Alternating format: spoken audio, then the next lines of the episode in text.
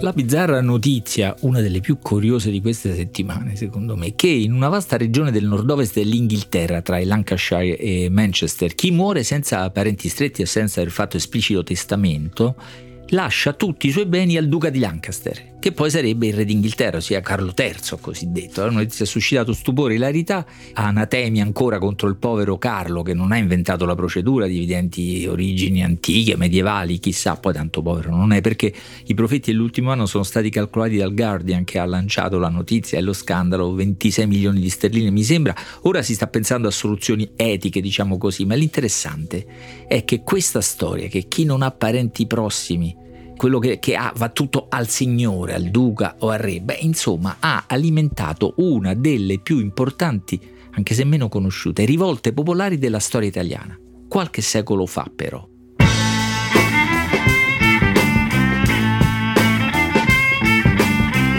Questo è Timbuktu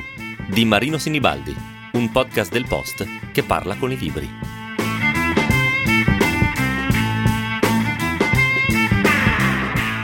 Andiamo per ordine. La rivolta ispirata anche dalla richiesta del diritto a fare testamento, a non regalare al signore locale i propri beni, raccontata nell'ultimo libro di Alessandro Barbero che si intitola Allarme, allarme, i priori fanno carne, è stato pubblicato dalla terza e di rivolte ne racconta quattro, quattro grandi rivolte europee, tutte concentrate alla fine del 300, 600 passa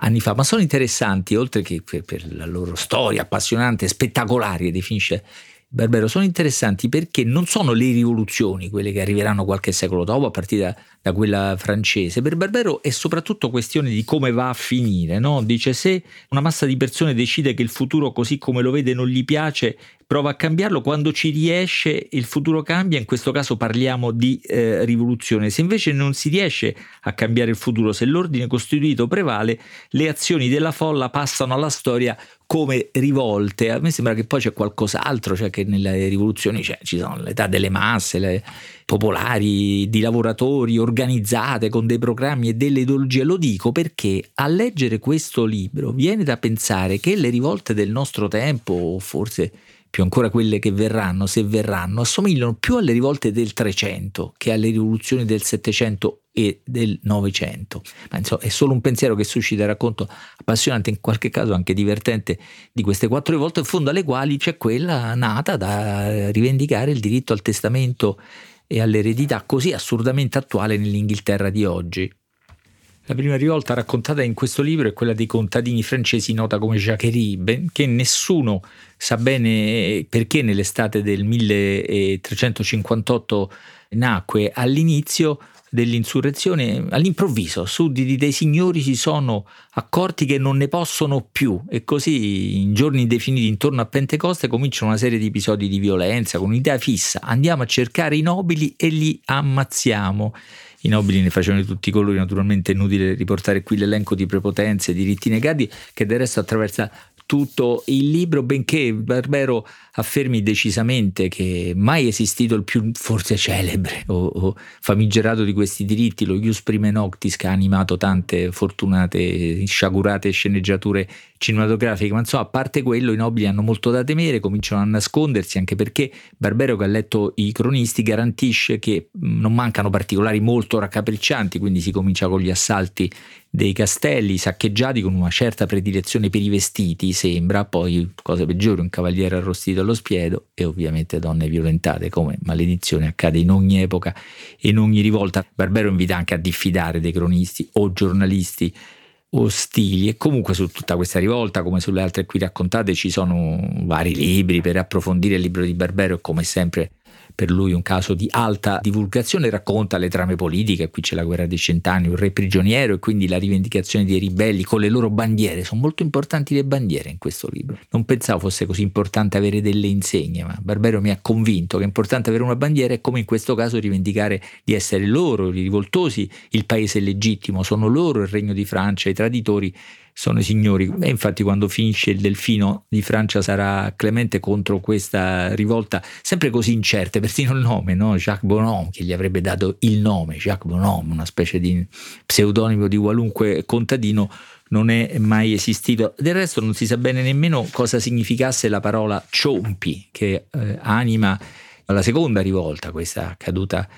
in Italia, cominciata a Firenze il 18 giugno del 1378 e stiamo parlando non delle campagne eh, francesi, eh, della Francia rurale, diciamo così, ma dell'Italia delle città, l'Italia dei comuni che si governano da soli e che nel 300, assicura Barbero, è il paese più ricco del mondo cristiano. Infatti quella dei Ciompi è una rivolta urbana, ci sono gli operai di mezzo, i Battilana, c'è tutta una trama eh, politica di poteri anche contrastanti tra loro, di trappole e mh, sceneggiate che alimentano le paure, no? il grido dal titolo al libro allarme allarme i priori fanno carne è l'allarme contro i priori, cioè una parte del potere politico dell'epoca che ammazzavano, fare carne questo eh, significa. Voci, denunce anonime, tutti hanno paura, questo sembra il clima prevalente. La vittima è la festa più bella della Firenze dell'epoca, la festa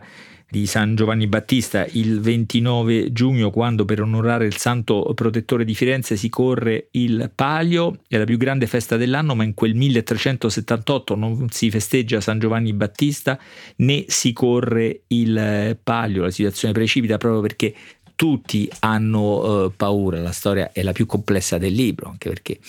dura, benché duri poco, eh, dura nemmeno 40 giorni, ma in un sistema sviluppato come quello fiorentino, con poteri, autorità diverse, ricchezze diverse, interessi diversi e le pagine di Barbero in modo sintetico sono capaci di restituire tutto il carattere di queste giornate febbrili, le manifestazioni in piazza, i priori chiusi dentro il palazzo, poi stiamo parlando del Palazzo della Signoria delle piazze di Firenze, insomma c'è qualcosa di epico in queste immagini ma corro perché è l'ultima rivolta che eh, vorrei arrivare perché è appunto quella la meno conosciuta, la più interessante per le ragioni che dicevo.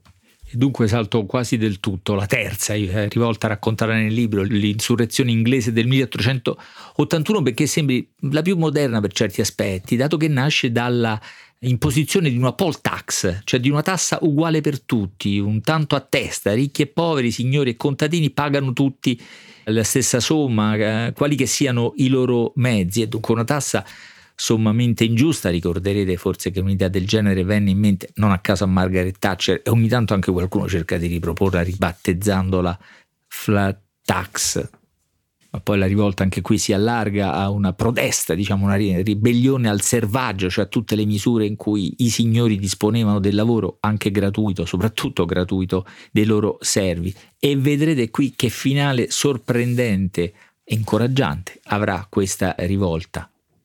Ma il finale sorprendente del libro è lo spazio dedicato a una rivolta italiana poco conosciuta, benché ben nota, credo, e molto amata nel territorio dove si sviluppò il canavese nel 1386, anche, anzi dal 1386 perché durò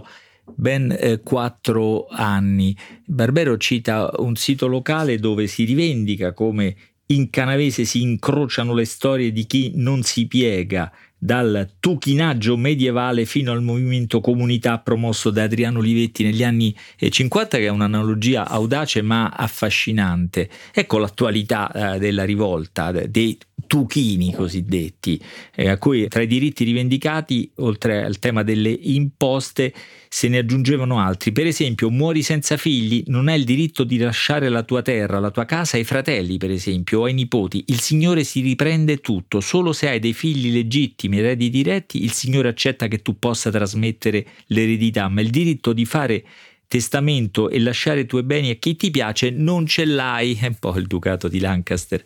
oggi verrebbe eh, da dire. A rivoltarsi sono le comunità locali, eh, non solo i singoli, i nobili sono tanti, sono ramificati, dice Barbero, e perciò molto esigenti, quindi il tallone, diciamo, era particolarmente forte sul collo dei poveri contadini e cittadini, cominciamo a chiamarli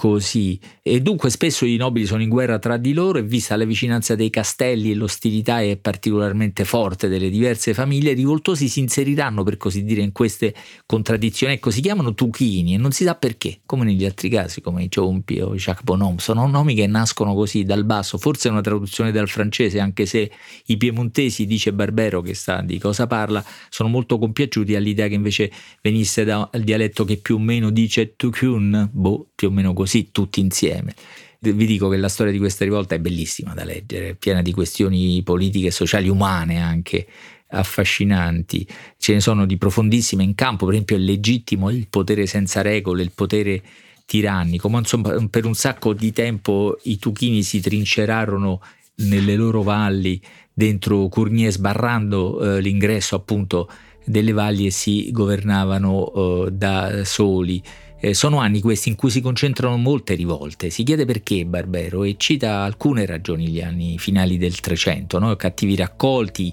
carestie, crisi economica, pandemie, una crisi morale, il Papa che va prima in esilio a Avignone, poi ci sono due papi insieme, ma insomma mm, bisogna evitare la tentazione delle analogie e tornare ai Tuchini. Sto andando troppo lungo perché il tema delle rivolte mi affascina e come va a finire la loro storia anni dopo, solo anni dopo, nel 1419, in, insieme ad altri riconoscimenti, ottengono il diritto di fare testamento, lasciare l'eredità a chi si vuole, diritto ancora incerto oggi nell'Inghilterra raccontata dalle cronache di questi giorni. E dunque, evviva i Tuchini, scrivete a timbuktu-ilpost.it.